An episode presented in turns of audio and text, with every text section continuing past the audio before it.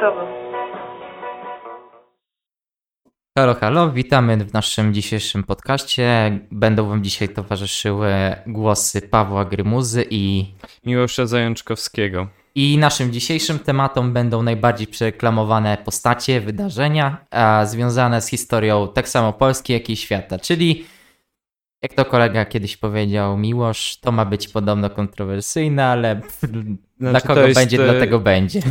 Część, część takich tematów na pewno jest w jakiś sposób kontrowersyjne. No, e, będziemy się opierać na opiniach internautów. E, wzięliśmy je ze świetnego peja, jakim jest tutaj e, historyczne memy. To wcale nie jest reklama, ale po prostu oboje z Pawłem, oboje ja i Paweł jesteśmy fanami tegoż, tej strony na Facebooku. Tak, a jeszcze większymi fanami jesteśmy, może nie tyle fanami, co a jesteśmy zainteresowani dosyć bardzo historią właśnie.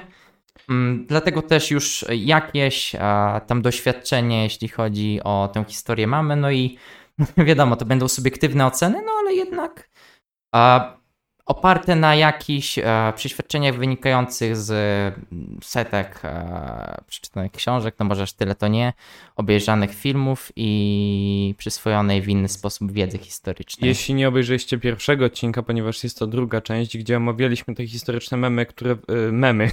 historyczne Mity, mity, mity, ale tam. w sumie po części jest to związane. Aczkolwiek. E, to zachęcamy do odsłuchania najpierw pierwszej części, gdzie poruszyliśmy właśnie e, takie mity, które są przez nas uznawane za takie powszechne i czasami no, mocno krzywdzące na przykład. Natomiast teraz, jak już wspomnieliśmy, oprzemy się na opiniach internautów. Mamy tutaj fajny post, jest dużo komentarzy. e, Będziemy mm, sobie czytać. Wybierali co po Mm, niektóre. Tak, co tak, co po niektóre. e, Także myślę, że możemy zacząć. To może ja zacznę. To, Super. E, to od razu zaznaczę, że jeżeli jesteście fanami serialu The Crown, to radzę zatkać uszy, chyba że jesteście odważni, ponieważ ja uważam za bardzo, bardzo przereklamowane zainteresowanie wszelkimi monarchiami, zwłaszcza tymi jeszcze z okresu XIX i XX wieku, w szczególności e, chodzi tutaj o Hohenzollernów, Habsburgów i Romanowów. E, w ogóle właśnie takie to zainteresowanie monarchów. O ile same zainteresowanie nie jest złe, ale a, mam takie wrażenie, często patrząc a, i słuchając jakichś ludzi, czy też czytając na internecie, że dosyć mocno tęsknią oni za tymi monarchami i uważają, że w sumie byłoby to najlepsze dla współczesności rozwiązanie. No, mm, to- jest dosyć ciekawe i nawet y, ten trend y, w naszej, w tak. naszej Polsce jest y, szeroko obecny chociażby poprzez obecność wszelkiego rodzaju gru, y, grupek na Facebooku pokroju, jak będzie za cara, czy tam za y, CK Monarchii. I tutaj faktycznie pojawiają się komentarze i to są bardzo łapkowane, że tak powiem, odpowiedzi pokroju, że postacie przereklamowane to właśnie Mikołaj II Romanow, czy Wilhelm II, albo właśnie królowa Wiktoria, albo Elżbieta nawet. E, Także- Tak, w zasadzie można zaobserwować, że większość właśnie fascynatów dawnych monarchii a dosyć, dosyć właśnie często gloryfikuje postacie tych monarchów i przemilcza właśnie wszelkie fakty z ich życiorysów, czy z ich właśnie, no w sumie to też życiorysów, ale trzeba to też rozgraniczyć, czy przemilcza właśnie decyzje, które podejmowali, a które miały często zgubny wpływ na ich państwa, czy też na same ich życie. No, myślę, że też kwestią, y, tak się zastanawiam, dlaczego, dlaczego to jest nie tak mam dla bardzo ciebie odpowiedź właśnie. ży- żywiołowe i obecne współcześnie. Myślę, że to jest też taka trochę może młodzieńcza fascynacja. Tak, ja bym to właśnie tak porównał. To jest trochę faktem, że e, faktycznie w ten sensie dziewiętn- rządami silnej ręki dokładnie. Tak, że Tak. XIX wiek swoją drogą, ta końcówka, to jest ten moment, kiedy to wszystko zaraz, jak wiemy, walnie, aczkolwiek mamy, y, Europa jest y, kontynentem potężnych monarchii, potężnych imperiów właśnie, y, czy Rzesza Niemiecka, czy wiadomo Wielka Brytania, Imperium Brytyjskie, czy też Imperium Carów. Y, no, one zachwycają swoim ogromem, rozmachem, y, swoim, swoimi armiami, swoim zasięgiem terytorialnym, wpływami na całym świecie. Także czego, coś, czego dzisiaj już oczywiście na świecie w ogóle się nie spotyka, a, na, a przynajmniej system rządzenia w ten sposób nie występuje i na pewno nie na taką skalę, więc tak, na pewno większość monarchii, nawet tych współczesnych, nie jest już w tej samej formie, co e, te z XIX jeszcze z początku XX wieku. Ja właśnie mm, takie, można powiedzieć, sentyment e, swoisty do mm, tych czasów właśnie minionych, tych rządów właśnie monarchów, no to dla mnie to trochę jest analogiczne do tęsknoty za dzieciństwem, a za czasem, kiedy ktoś za nas podejmował decyzję, bo właśnie mm, w czasach, kiedy to monarchie a w zasadzie mm, były w każdym praktycznie państwie europejskim, a no to jednak mieliśmy te właśnie rządy zazwyczaj silnej ręki. Wiadomo, często ograniczonej przez rządy parlamentu, ale jednak wpływ monarchy dalej był znaczący. Więc jak dla mnie to jest trochę właśnie analogiczne do takiej tęsknoty za mm, istnieniem takiej osoby, która by za nas, obywateli, podejmowała decyzje. Tym bardziej, że ja no, my... żyjąc w Polsce, w państwie demokratycznym, no czasami, no czasami mamy, można powiedzieć, ja dość wiem, tej demokracji. to jest taka fascynacja samym systemem, jakim jest monarchia. Nie, nie tylko... chodzi mi o fascynację systemem, tylko właśnie mówię o tym, że fascynacja, nie tyle fascynacja, co mm, takie pragnienie tego, żeby ktoś za nas podejmował decyzje dobre znaczy, oczywiście. Ja wiem. Odciąż, odciążył nas ja bym. Ja bym jednak powiedział, że to jest kwestia takiego, y, tej siły przepychu. To jest ten temat y, monarchii XIX wieku też jest powiązany i samych państw tego typu z kolonializmem, z fascynacją y, kolonialną, jak wielkie terytoria zamorskie posiadały dane kraje i to też jak piszą tutaj internauci widać, że to faktycznie przekłada się też e, na to, że współcześnie część osób po prostu powiedzielibyśmy budziżowo jara się faktem, że na przykład Francja, Wielka Brytania czy Holandia nadal mają swoje jakieś tam małe, bo małe, ale jednak terytoria zamorskie. No, to jest, to jest już tylko cień dawnej potęgi przeszłości może po prostu komuś jest za tym tęskno. Natomiast y, myślę, że możemy przejść dalej i zaczęliśmy, myślę, że dosyć, no może dla niektórych y, grubszy temat, dla niektórych nie, ale tutaj dajemy z grubej rury. Powstanie warszawskie. Powstanie warszawskie. Czy to jest, y, czy to jest słusznie tak bardzo nakreślony w naszej historii, w świadomości temat. Y, myślę, że też nie powinniśmy. Wiadomo, to jest może powielane hasło, ale no z perspektywy czasu nie powinniśmy oceniać tej sytuacji, y, no chociażby właśnie w kontekście, czy najsłynniejsza kontrowersja, czy miało sens, czy nie miało sensu, ale czy na taką skalę jakby rozpamiętywanie tego jest słuszne i ma jakiś cel, czy jest to tylko rozpamiętywanie dla rozpamiętywania? Wiesz co, ja bym tutaj w ogóle porównał sytuację z tym też, jak a, różne właśnie innych powstań, a, kolejne rocznice i w ogóle jak świętujemy te, świętujemy właśnie, a, jak a, one są u nas czczone ponieważ zazwyczaj a, jakieś wydarzenia mm, związane z właśnie upamiętnieniem a, rocznic kolejnych powstań przypadają właśnie tylko w tym okresie bezpośrednio, a przed właśnie ich kolejnymi rocznicami, a potem przez resztę roku bardzo często są mm, totalnie, mm, można powiedzieć, nawet olewane, czy to przez polityków, a czy to przez jakichś samorządowców, samorządowcy więcej tutaj siłą rzeczy często robią, bo to jednak jest na ich terenie i to może się przyłożyć na promocję danego właśnie regionu. No ale jeśli chodzi o same powstanie warszawskie, to fakt. A zawsze, mm, kiedy zbliża się kolejna rocznica wybuchu powstania warszawskiego, Temat ten wraca często w mediach, różne właśnie się pojawiają kontrowersje, do tego właśnie stare pytanie jak, no nie świat, tylko jak właśnie jak powstanie warszawskie, czy było warto, czy nie było? Ja też y, tak właśnie odchodząc od, od tego typu pytań, to zastanawiając się dlaczego mm, ten, ten taki może mit trochę, albo y, ta popularność tego tematu jest tak bardzo obecna. Myślę, że to jest kwestia tego, że E, bo mieliśmy wiadomo w swojej historii wiele powstań, ale że powstanie warszawskie przez fakt, że to było zaledwie, a jakby na, na łamach historii te kilkadziesiąt lat jest naprawdę niedużo. Fakt tego, że były, że żyją jeszcze ludzie, którzy pamiętali to, pamiętają to, widzieli to, że mamy filmy, relacje, y, zdjęcia, jak bardzo tragiczne to wydarzenie i to może, roz, i, że y, że mamy jakieś namacalne dowody i znaczy może nie namacalne dowody, tylko namacalne skutki tego wydarzenia do dziś y, ciągnące się za nami. Y, I że po prostu to było bardzo bezpośrednie, że tam nikt się nie patyczkował i że wszystko y, było to po prostu bardzo brutalne.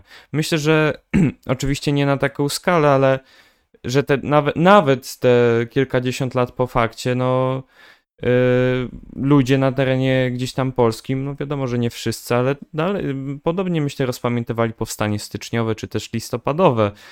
Y, no słynne były przecież całe pochody, ubieranie się na czarno i tak dalej po, po różnych y, mm, tutaj brankach, porażkach, no także myślę, że tym ludzie też żyli.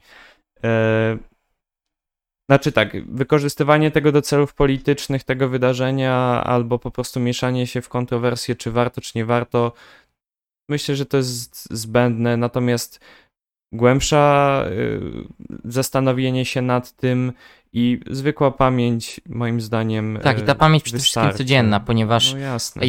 ja na przykład bardzo doceniam takie akcje jak pisanie listu do tak, dawnych y, powstańców, wysyłanie mm im jakichś właśnie prezentów, które nie, często się zdarza, że one się właśnie zdarzają po tym, poza tym okresem, kiedy a, właśnie upamiętniamy a, właśnie kolejne rocznice powsta wybuchu Powstania Warszawskiego i a, jak dla mnie to takie akcje są właśnie na wagę złota, ponieważ a, one naprawdę, one właśnie pokazują naprawdę, że pamiętamy o tym, o tym że oni, że ci ludzie podjęli właśnie wówczas a, walkę o wolność swoją i jest przyszłych tak, pokoleń, myślę, y, pomimo tego, że nie mieli zbyt wielki Podsumowując sens. to, że y, czasami naprawdę lepiej jest y, nawet, bo widziałem, sam wysyłam taką kartkę, były już kartki gotowe do wysłania, rozdawanie trzeba było kupować, można było po prostu wziąć, napisać, wysłać, nawet nie wiem, czy nie za darmo.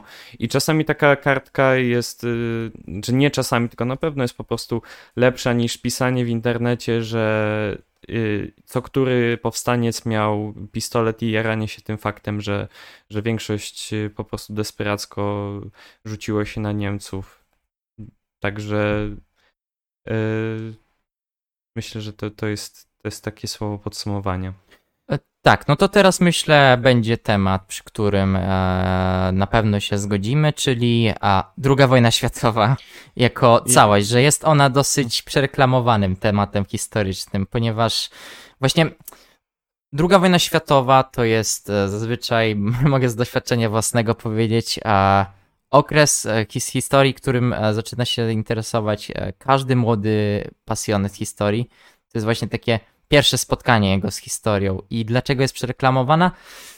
No właśnie, ponieważ a, ze względu na jej a, dużą popularność tego tematu powstaje do, znaczna ilość właśnie czy to publikacji, produkcji, innych dzieł, a też dużo dzieł właśnie kultury popularnej. No i niestety często też a, właśnie jak to już sama nazwa mówi, są one popularne, a mniej naukowe, dlatego też a, zdarza się, że powielają one mity. No i często potem tacy mm, fascynaci właśnie mm, historii, którzy się fascynują tylko tą drugą wojną światową, a zdarza się, że powielają te mity dalej, tak jak to już kiedyś e, wcześniej wspominaliśmy o a, nadludzkim, a niezniszczalnym SS, e, czy o bohaterskim Wehrmachcie. No właśnie, wydaje mi się, że to jest podobny po powód do tego, trochę jak z Powstaniem Warszawskim tutaj, ponieważ jest to ciągle gdzieś tam żywy temat, ale faktycznie można powiedzieć, że temat ten y, wszedł szerzej do, nie bójmy się tego stwierdzić, no to jest po prostu fakt, do, jako rozrywka, jako y, kultura popularna w filmach, w grach, książkach, także um, to rozbudza y, wyobraźnię. Y, Wiadomo, że później zdarzało się jeszcze i do dziś zdarzają się po prostu wielkie operacje wojskowe, natomiast y,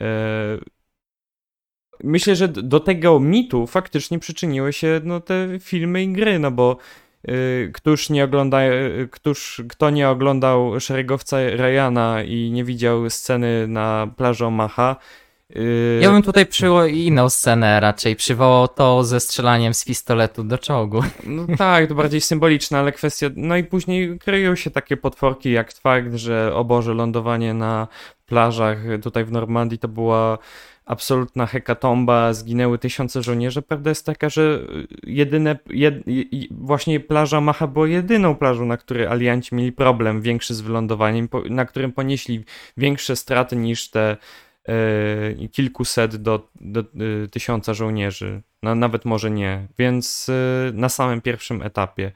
Mm, no wiadomo, że to też się wiąże z postaciami takimi jak właśnie Erwin Rommel, że to jest lis pustyni w ogóle. Tak, że to jest genialny generał, któremu tylko rozkazy Hitlera przeszkodziły wygrać e, kampanię w Afryce, ale rzeczywistość była trochę bardziej złożona No i jednak. też gdzieś tam, y, że łatwo nam oceniać, że, no, że gdzieś tam tutaj pan z wąsem to był głupi, bo zaatakował y, Rosję. Oczywi- y, na pewno w zimie, oczywi- znaczy no nie zaatakował w zimie, ale że myślał, że uda mu się do zimy zająć.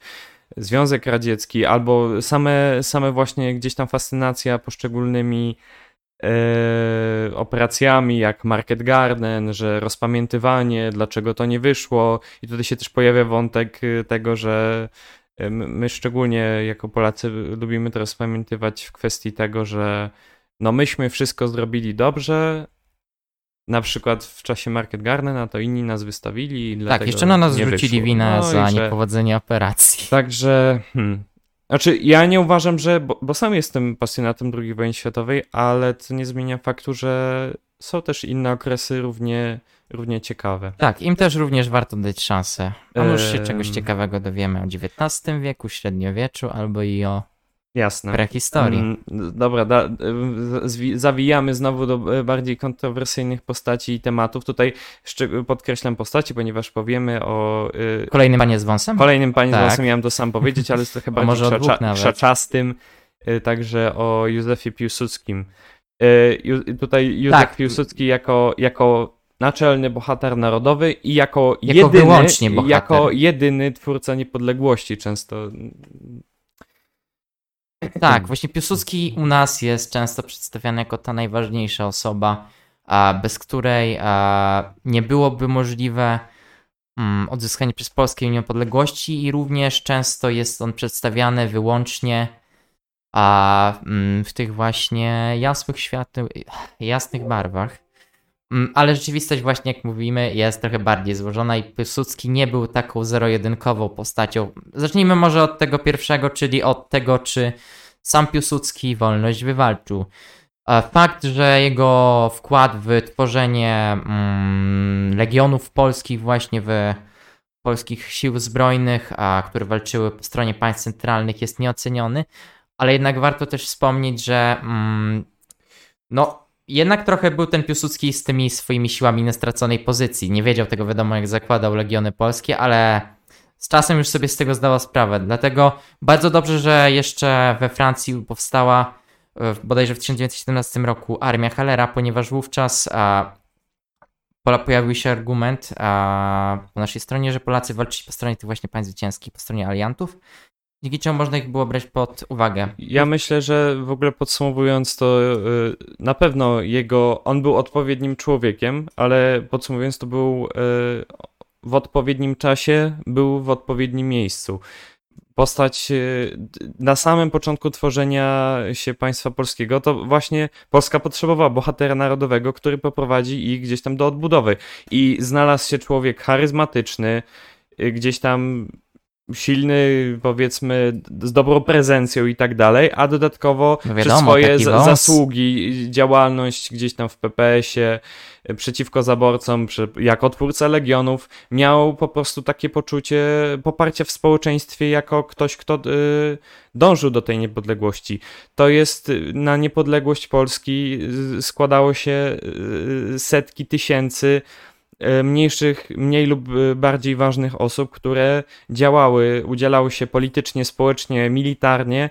Natomiast e, w tamtym kluczowym momencie po prostu ktoś musiał e, objąć nad tym pieczę na samym początku. I jego działania na pewno są nieocenione, aczkolwiek e, nie jest on, absolutnie nie jest on e, osobą, która jako jedynie powinniśmy, wiadomo, zawdzięczać niepodległość. Też p- później na fali jakby też popularności Piłsudskiego e, no, jest, jest chociażby ta, mm, że wygraliśmy wojnę z bolszewikami dzięki Piłsudskiemu. No, jest to bardziej oczywiście złożone zagadnienie i na przykład nad, nad tym słynnym kontrnatarciem z Nadwieprza nie pracował cały sztab y, wojskowych, na czele też y, z generałem Rozładowskim, który... tak, jeszcze więc, z generałem We- Weigandem e, Właśnie, z Francji. więc, e, E, y, To właśnie a, obecnie właśnie historycy a, mm, raczej a, uznają, że właśnie ten plan ko- kontrofensywy z Nadwieprza to wyszedł spod a, właśnie pióra a, właśnie albo Rozwadowskiego, albo Weiganda. Znaczy, podsumowując, to tak jak jest y, z, z każdym zespołem muzycznym czy z drużyną y, sportową, że y, no może bardziej zespołami, ale że całość buduje się, budu, wszyscy budują sukces, ale najwięcej gdzieś tam mm, laur spada na, na gdzieś tam na przywódcę, na lidera. I tutaj y, było podobnie, aczkolwiek y, wiadomo, że nie możemy odmawiać Piłsudskiemu jego, jego gdzieś tam y, zasług. No dobra. Mm, A tak, ale jeszcze warto dopowiedzieć tak, Mhm. a, że bo właśnie Piłsudski jest często postrzegany jako taka postać krystalicznie czysta. No tylko, że mm, o ile ten Piłsudski a, sprzed odzyskania niepodległości, to jakoś jeszcze się wpisuje właśnie w te przyjęte przez nas ramy, o tyle po odzyskaniu niepodległości już coś zaczyna odstawać. No chociażby warto wspomnieć, że Mm, zamach majowy z 1926 roku, pomimo naprawdę bardzo skomplikowanej sytuacji a w obecnej Polsce, no raczej jako mm, pozytywne wydarzenie do tej pory nie jest e, przez historyków e, poczytywane. Tym bardziej, że później obiecana przez e, Piłsudskiego sanacja, czyli odnowienie właśnie Polski, raczej nie nastąpiło. Właśnie w wielu a właśnie dziedzinach bym powiedział, że nastąpiło pogorszenie. W szczególności na przykład jeśli chodzi o politykę wobec e, mniejszości narodowych w Polsce. Przecież słynne chociażby od końca lat 20. akcje mm, palenia e, i niszczenia właśnie cerkwi e, na Kresach Wschodnich.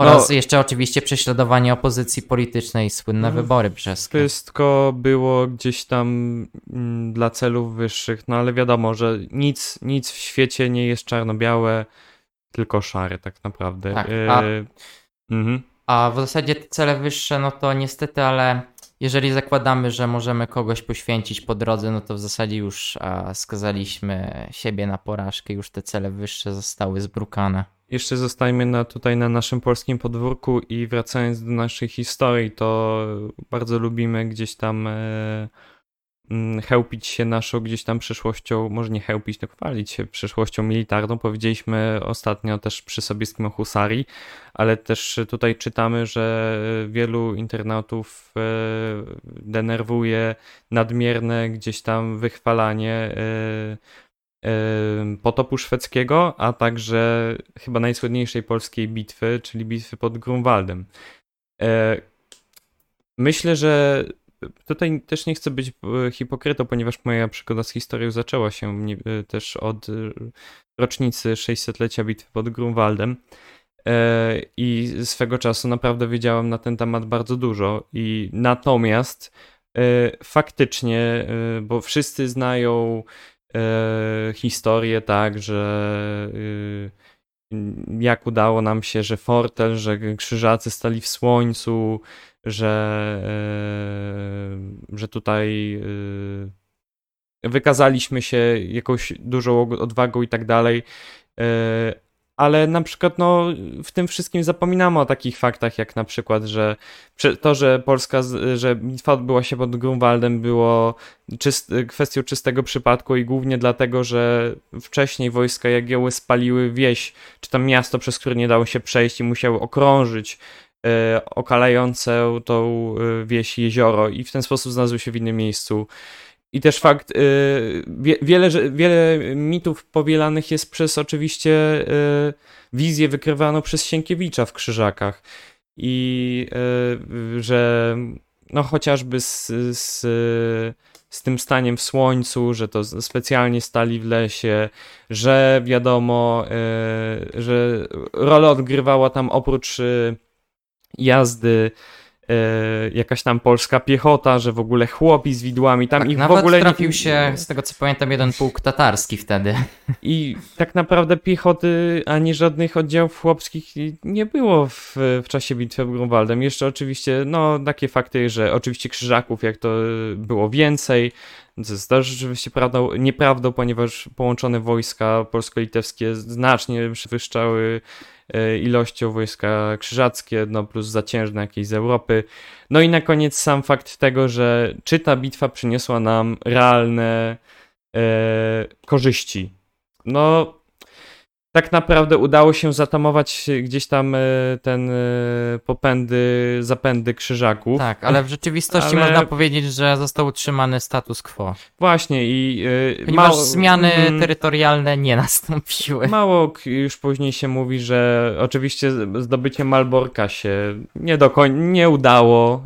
Krzyżacy się na tyle bezpiecznie wycofali do twierdzy, a i obleganie ani e, było bardzo kosztowne. Nie mieliśmy na to ani, królestwo nie miało ani na to zbytnio czasu i przede wszystkim pieniędzy, więc e, no moż, można tutaj e, chodzić w te kwestie, że faktycznie Jagiełło i został um, niejako rozsławiony w całej Europie przez tą bitwę, chociaż trzeba też przyznać, że dlaczego tak wiele e, wojsk europejskich zaciężnych pojawiło się w, w czasie bitwy, ponieważ zakon wzywał wszystkich rycerzy do walki przeciwko Polakom jako niewiernych, że to jest prawie jak krucjata i jakby opinia na, e, na zachodzie Europy wcale nie była taka pozytywna odnośnie e, rozstrzygnięcia tej bitwy, tak naprawdę. Więc może to tylko dla nas gdzieś tam e, w naszej świadomości jest to jakiś ważny punkt, a tak naprawdę nie do końca. Chociaż wiadomo, jest to, jest to jakiś tam początek rycerstwa polskiego, znaczy może nie rycerstwa polskiego, nie, Powiedział, ale... Jedno z takich, a, może nie tyle początek, co jedno z takich a, ważniejszych w historii a, właśnie mm, polskiej wojskowości, a, bitew a, stoczona właśnie wówczas przez rycerstwo polskie, no i litewskie.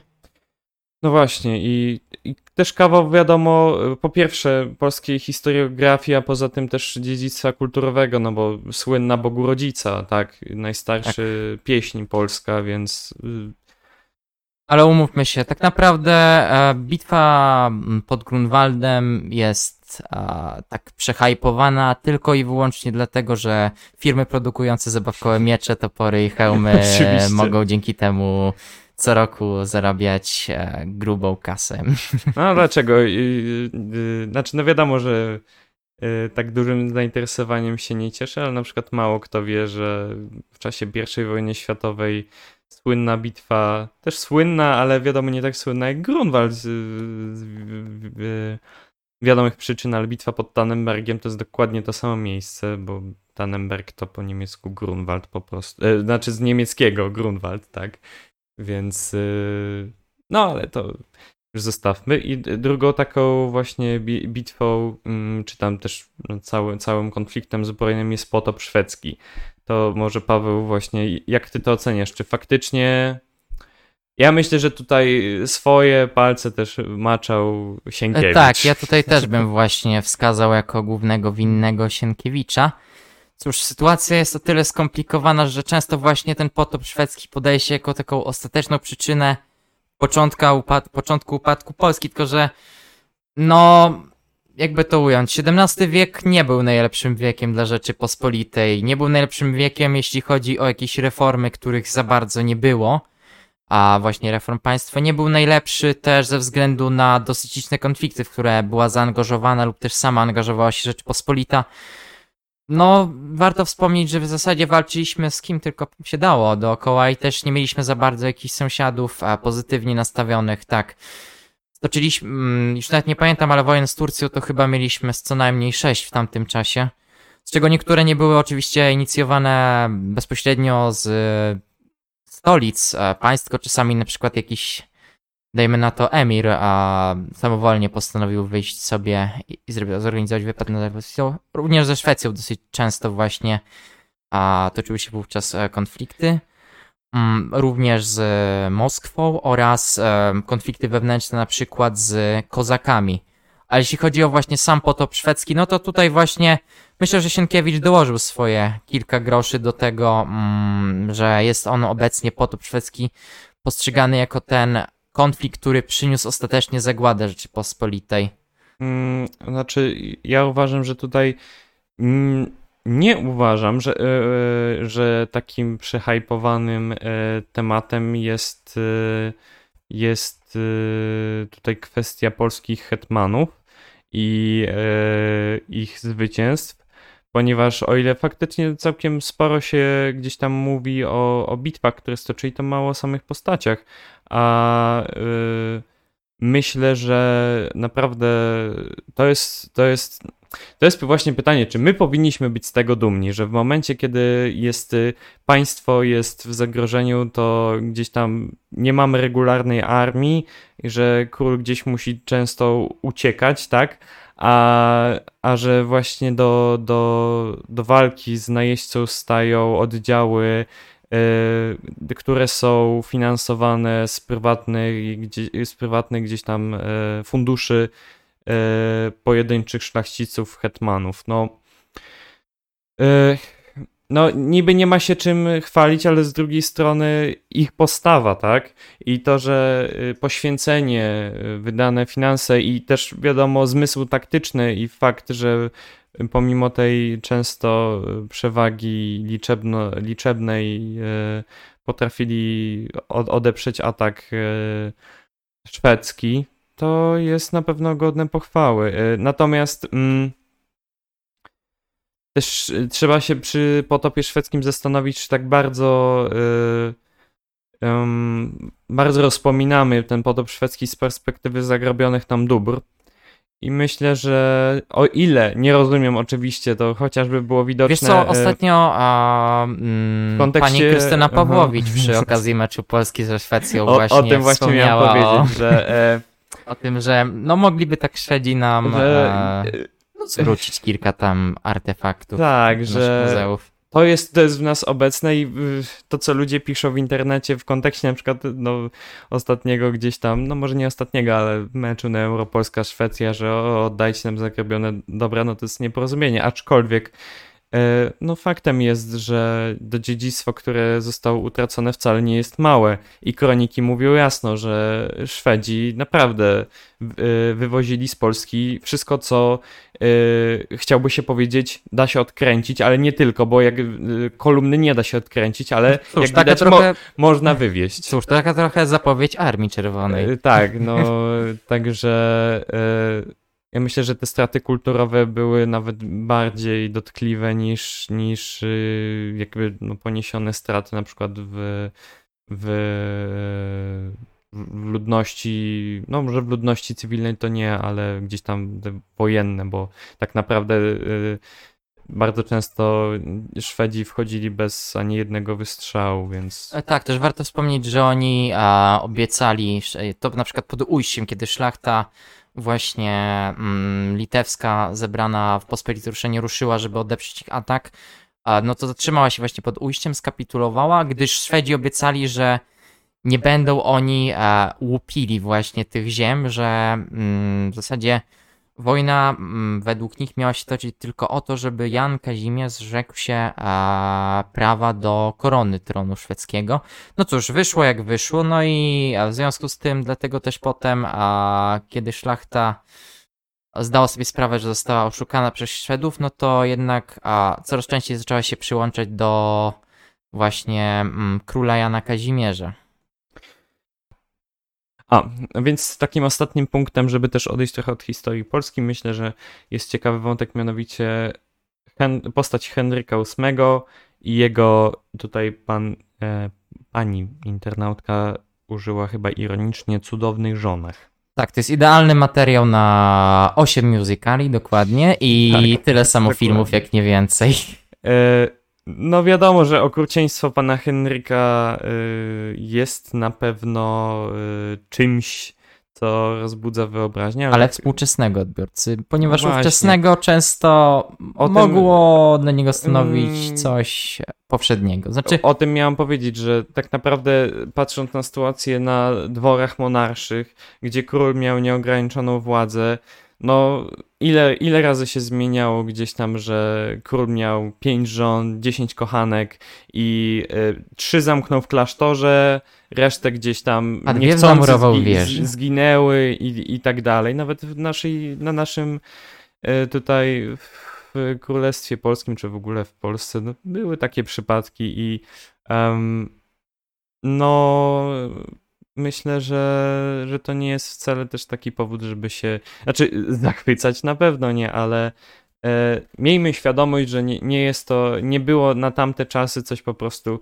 niezwykłego, bo intrygi tak, dworskie, Przede wszystkim warto to... wspomnieć, że no właśnie Henrykowi chodziło o tego męskiego potomka, dlatego a właśnie tak często się rozwodził. To nie było jakoś podyktowane zazwyczaj pobudkami serca, tylko a, no nie wyrachowaniem, tylko takim w zasadzie mm, pragmatyzmem, a żeby przedłużyć po prostu a, mm, swój ród, żeby ktoś mm. przejął po nim władanie nad królestwem. No ale jak widać, można też się dogadać w inny sposób. Pan Kazimierz Wielki dał nam tu przykład, że nie, nie zawsze to, jak nie ma się męskiego potomka, to też da się jakoś ustawić z sąsiadami.